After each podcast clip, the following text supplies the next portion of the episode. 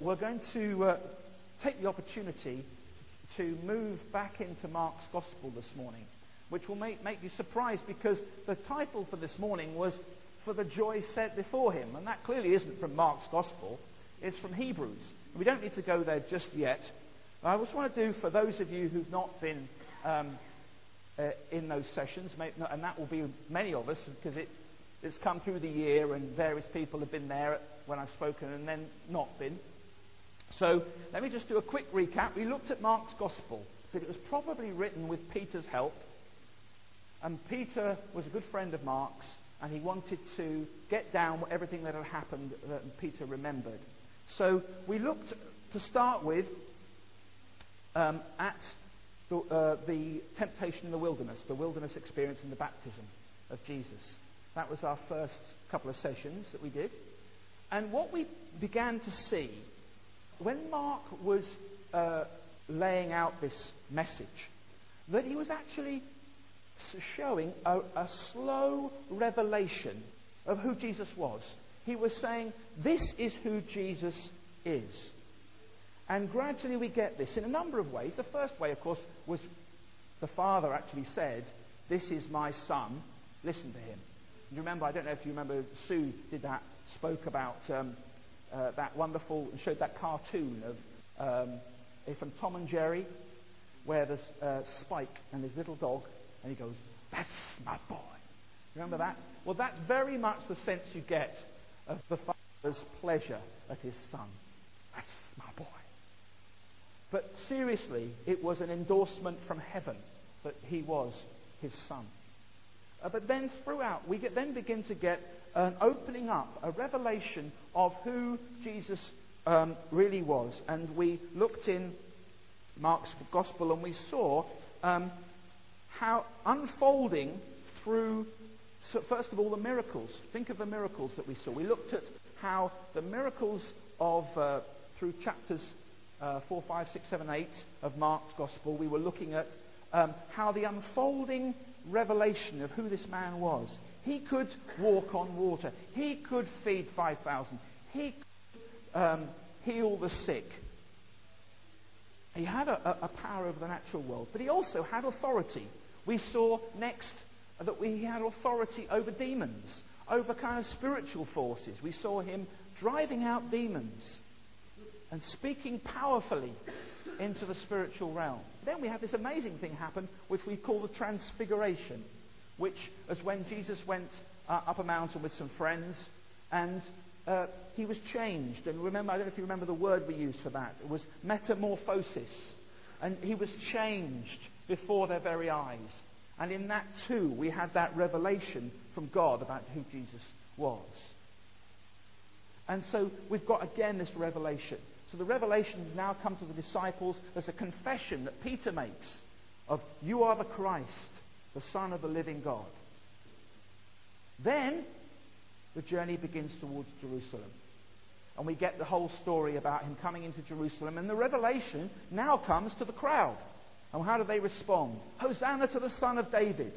So we have this whole thing building and building and building and building and building and building and building. And then they're going to crown him king and they're going to make him king of Israel. And the Romans are going to be thrown out and it's all going to be fine again. Doesn't quite happen like that, does it? Doesn't quite go that way. So let's turn in Mark's Gospel and, and see how it does turn out. Because what we're going to see, guys, is um, something of a reverse gear. Something is going to be happening which is the opposite to what has been happening. There's been a gradual revelation and an acceptance by more and more and more and more until all the whole people of Jerusalem were acknowledging Jesus as being the Messiah. Hosanna to the Son of David.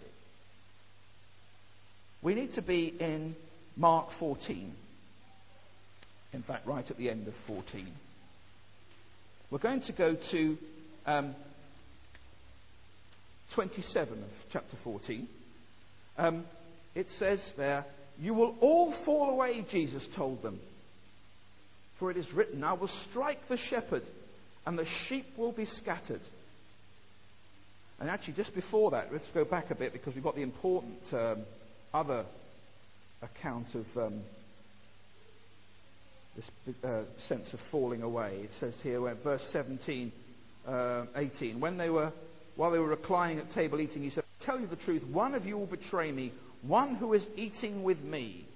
They were saddened, and one by one they said to him, "Surely not I." What we're beginning to see is Jesus' knowledge that he's not going, he knew full well that he was not going to have this um, glorious moment of coronation over Israel and throwing out the Romans. He knew that. He was here for a different reason. And he is, here he is in front of his disciples saying, No, you are going to betray me. And then we have this uh, incident with Peter. Even if I have, verse 31, even if I have to die with you, I will never disown you. And all the others said the same. Okay. Right, so we have a bit of a setup here.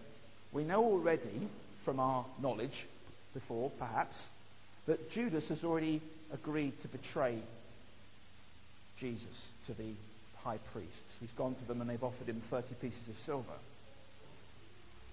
So there has been a decision made in Judas.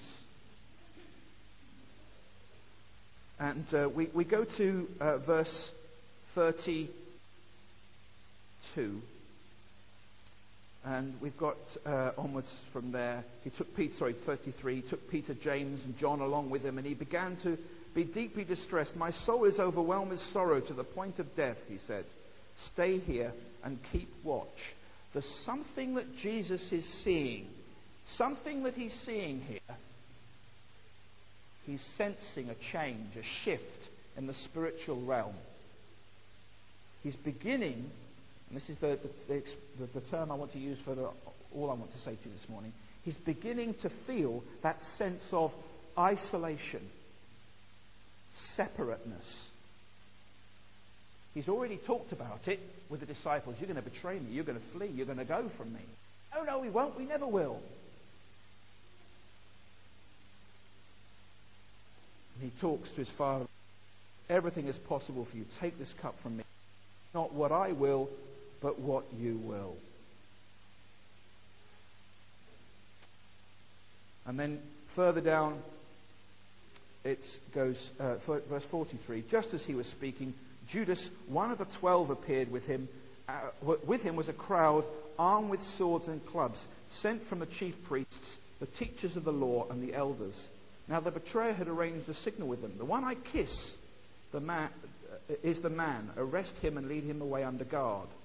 Going to, at once to Jesus, Judas said, Rabbi, and kissed him. Now, something I hadn't realized, which I discovered in study on this, was that when Jesus told the, the chief priests, the one I kiss, he used one word, which means to kiss. Right? And then when he actually went up to Jesus, the word here is says, uh, let's find it. Going to, uh, once to Jesus, Judas said, Rabbi, and kissed him, was a different word. The word he used there is a word which means a prolonged kiss. So he actually went up to him and kissed him on the cheek and held him. In doing that, he was betraying him. The purpose of doing that, he didn't want to be, he didn't want to convey to any doubts to the guards about who he was betraying. But I thought it was quite something that he was prepared not only just to kiss him, but to kiss him, eh, to use a prolonged kiss, the act of a friend, a dear friend.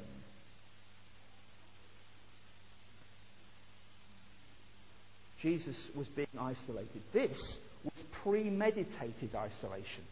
This was Judas deciding, I am rejecting. I am putting this away. Now, yeah, we could go into all the motivation stuff. We've all done it. Why did Judas do it? We could have the arguments about maybe he was just fed up of feeling on the fringe himself. You know, maybe he just felt isolated and thought, blow it. Maybe he thought, and this is a common one, isn't it, that, that somehow by betraying him, he'd, he'd provoke Jesus into standing up for who he really was, and there'd be a big uprising, and, Judas, and Jesus would become the Messiah. Because Judas thought Jesus needed a bit of a, a prompting. Huh? No, of course he didn't. He knew exactly what he was doing. But that's sometimes been the, been the argument. Others have talked about the fact that he um, got into trouble with the money, and there was a whole issue about that. We don't really know. It's the truth. We don't know what Judas's motivation for what he did was.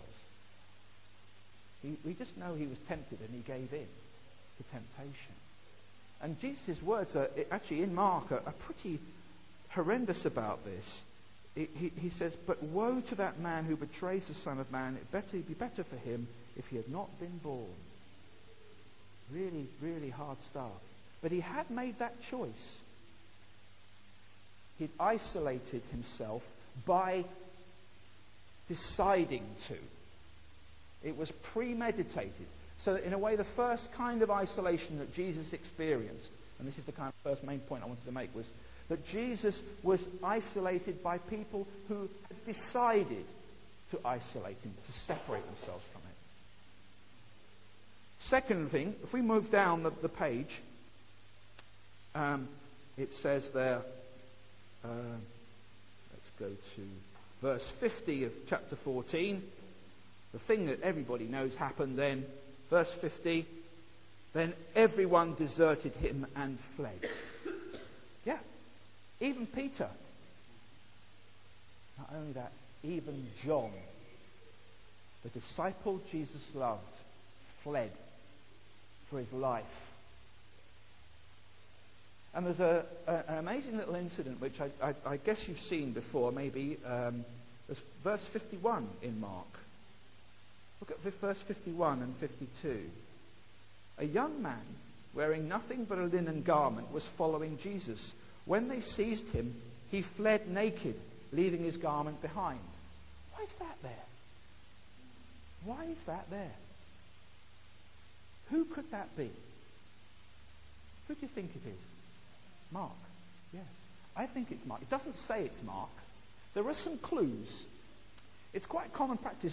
Put the other person in the Gospels who kind of used this, this kind of humble kind of refusal to use his name was John. In John's Gospel, he says the disciple who Jesus loved.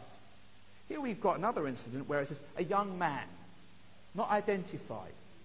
And here's a couple of little other clues which this is a teaching bit, really, rather than a, a preaching bit. There's a couple of other clues that might mean that you, you feel comfortable about it being Mark. The first is to say,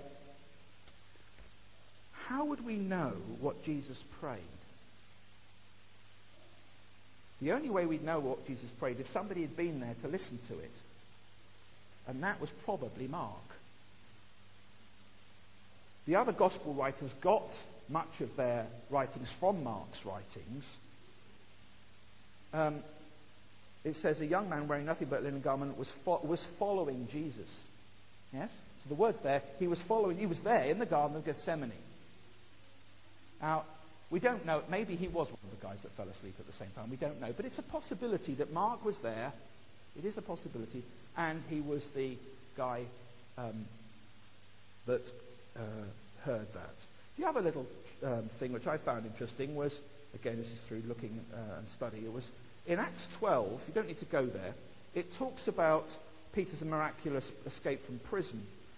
And the house that was being used. Now, some scholars believe that it may be the very house that they had the Last Supper in, because it's the house, a, a large house in Jerusalem, which was being used by friends of the disciples. And Peter was in prison and he escaped. And he goes and knocks on the door. Do you remember the, the incident? He knocks on the door and the, and the um, Rhoda, that's right, comes, goes, ah! it's a ghost or something. And she doesn't open the door, leaves him standing outside. And, and, and, Peter's standing outside, having got out of prison. He can't get into the, the house where they all are. Whose, whose house was it? It was Mark's mum's. All right? It belonged to Mark's mum. So some scholars believe, well, maybe that was the house they also had the Last Supper in. In which case, it was highly likely that Mark was at, the Last Supper, serving table or whatever, being there, young lad. He would have heard, you know, and, and would have gone on. So there's a, there's a, a line of argument. It's conjecture. Forgive me, it's conjecture. But what we do know is that it's likely that this guy, Mark, fled. And that's the point really I want to get to. That Mark fled. He fled for his life.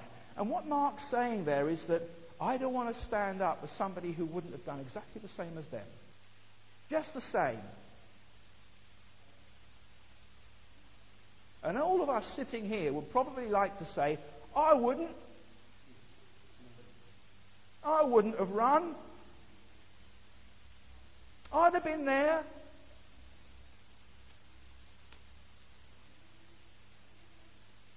It's hard enough for me own up to Jesus when I'm in the queue at Asda's, let alone standing in the Garden of Gethsemane with a troop of soldiers around me. Of course I'd run.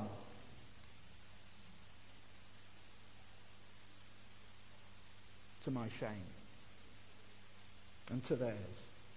But they ran. Everyone deserted him. They reacted.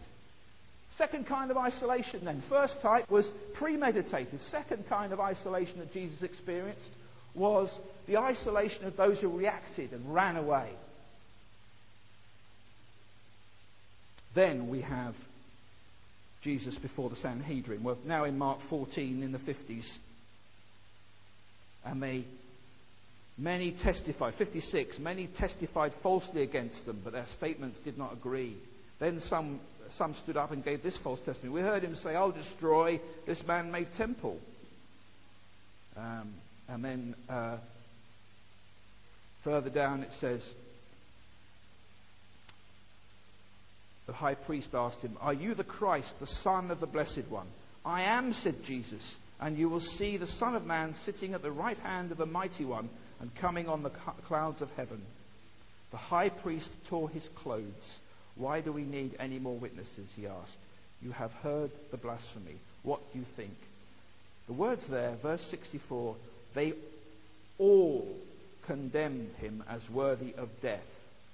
Then some began to spit at him. They blindfolded him, struck him with their fists, and said, Prophesy.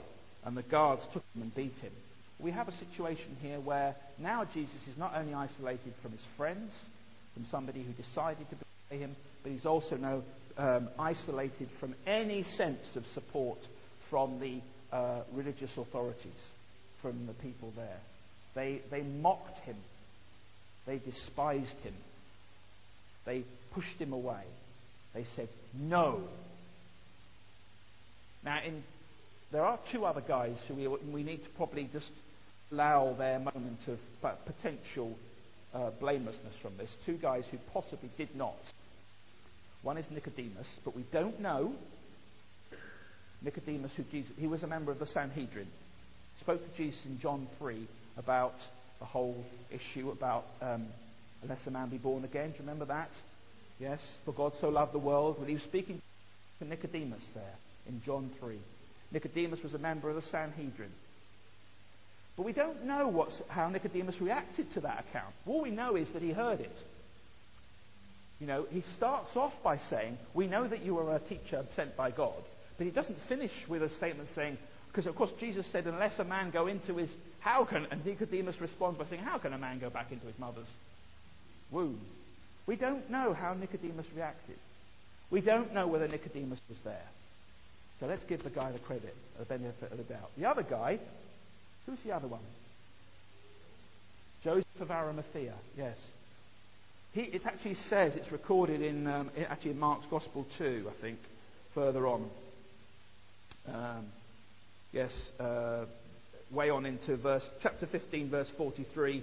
Joseph of Arimathea, a prominent member of the council who was himself waiting for the kingdom of God, went boldly to Pilate and asked for Jesus' body. Now, I think it's John's Gospel or one of the other Gospels. Joseph actually, it says, did not approve of what they did. But it doesn't say he was present when they did it because it was in the night. And the trial was done at night. It doesn't say it was where. So we have no contradiction with Mark when it says they all condemned him as worthy of death. All right. But Sanhedrin acted as one man and condemned him to death. They isolated him. No. We will not have this.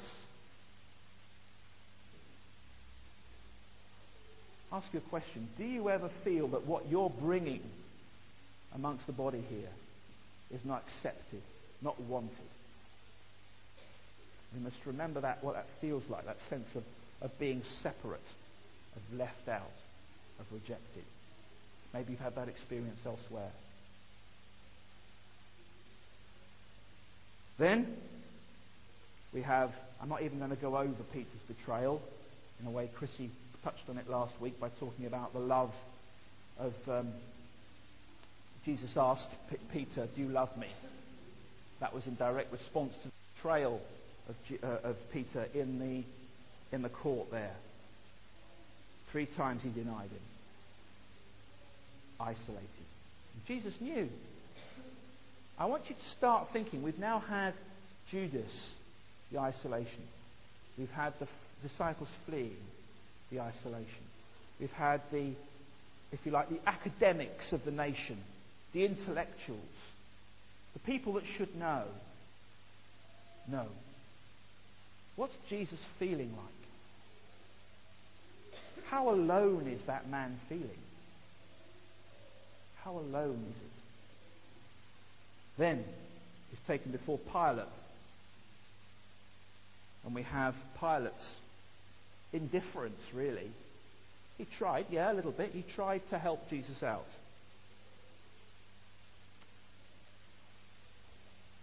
Wanting to satisfy, this is chapter 15, verse 15. Wanting to satisfy the crowd, Pilate released Barabbas to them. He had Jesus flogged and handed him over to be crucified. Right. He found no favor, he found no comfort, he found no friend in the law of the land. Even though it was a trumped up charge, Pilate chose no. I don't want to get involved. I don't want the trouble of it. I don't want the rebellion. I don't want the hassle. You can go. No. Isolation. Isolation. Isolation. We get to the cross. There's lots of stories about what happened along the way, you know, about the, the women weeping and Jesus speaking to them. Um, and there are other stories which are less, they're not in the Bible, but they're kind of traditional stories about. I was watching The Passion of the Christ just to help me with this as well. The story of Veronica wiping the face of Jesus isn't in the Bible. Um, uh, so we've got a uh, number of other things going on as, as that happened. And but we get to the to the cross. and he's crucified. I don't need to do the thing about telling you about the crucifixion. Many of you have probably seen the Passion of the Christ. Not recommended viewing for anybody, really.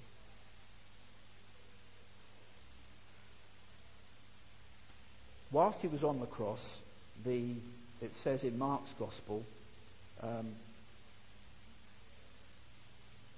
where should we find it? Um, verse Yeah, verse 29. Those who passed by hurled insults at him, shaking their heads and saying, So, you are going to destroy the temple and build it in three days. Come down from the cross and save yourself. In the same way, the chief priests and the teachers of the law mocked him among themselves. He saved others, they said, but he can't save himself. Let this Christ, this King of Israel, come down from the cross and, and we may see and believe. Those crucified with him also heaped insults on him. We have the story of the thief who then changed his mind, in my view, observing the way in which Jesus handled it and actually asked Jesus for his help, recorded in one of the other gospel stories. And then we have the greatest isolation of all. We get to verse 34 of chapter 15. Jesus cried out in a loud voice, My God, my God, why have you forsaken me? None of us will ever, ever, ever know an isolation like that. None of us will ever know that. But in that moment, sin and holiness could not occupy the same uh, space in time or in space. They could not occupy it. And there was a rejection. Just like a magnet opposing. It could not be in the same space.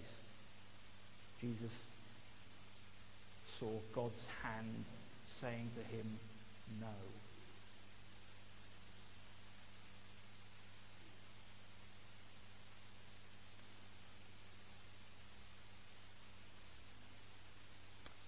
Veil of the temple was torn in two from top to bottom. And the centurion standing by said, Surely this man was the Son of God. That wasn't the end of the story, was it? Praise God. I tend to feel Mel Gibson's Passion of the Christ rather skimps on the resurrection. But the, the truth of the matter is that on the Sunday morning, when the women went to the, te- to the, the tomb, it was empty. The risen Christ, he'd done it, he'd achieved it, he'd done it. Now let's go to Hebrews 12. I've been getting so much out of this passage, as some of you know, I've shared it with a number of people in the last week or so. 12, chapter, sorry, chapter 12, verse 2.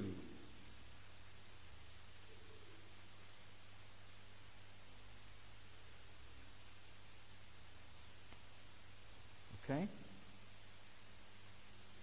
Let us fix our eyes on Jesus, the author and perfecter of our faith, who for the joy set before him endured the cross, scorning its shame, and sat down at the right hand of the throne of God. Consider him who endured such opposition from sinful men, so that you will not grow weary and lose heart. Why am I telling you this stuff today? Because of this. I want to ask you a question. You might know the answer to this question already. It says, For the joy set before him. What was the joy? Yes. We are. We are. It, you might say, well, it could have been the joy set before him was he was going to sit at the Father's right hand. He already was.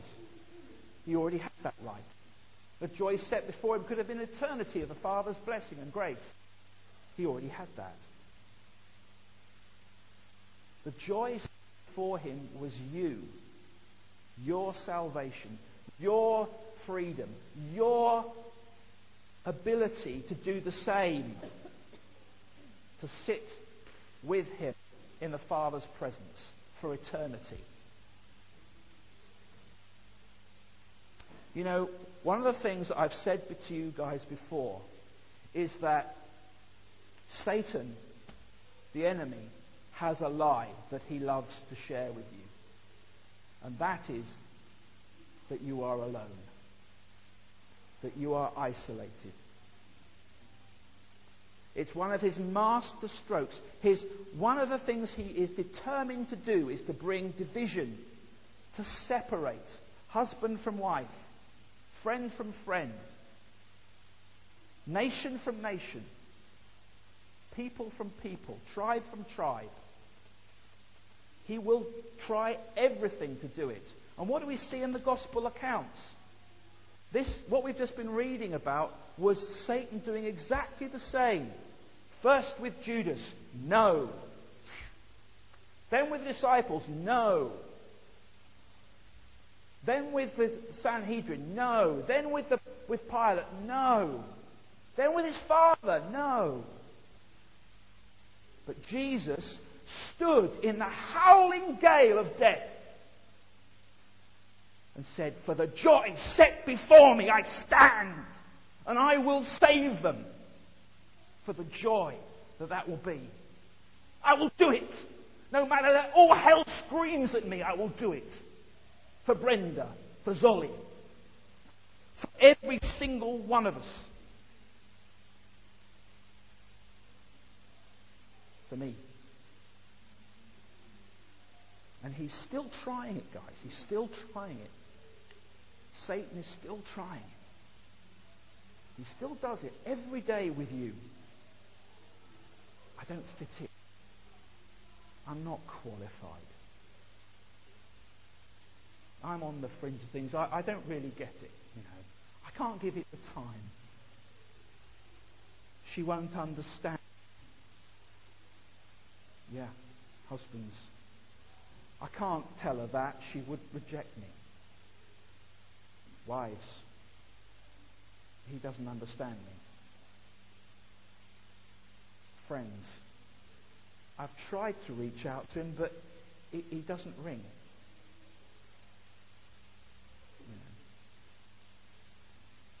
Satan is trying to do that. It's a lie. It's a lie. It's a lie. Right back in the Garden of Eden, the foundation of the lie was put. When the serpent said to Eve, Did God say? No, he doesn't want you to know. You see what happened there? Placed in Eve's mind the sense that God had something that she didn't have, or the sense of separation there. And it, it worked in the garden. He caused separation. At that moment, with the apple, with the fruits, the tree of knowledge of good and evil. He caused separation. Do you remember that story where they were walking in the garden and God says, Where are you? We were naked and we were afraid. Isolation, separation, rejection. Jesus came to tread on the serpent's head and to destroy the works of the evil one. He did it for you, for each one of us. For the joy set before him, he endured the cross, scorning its shame,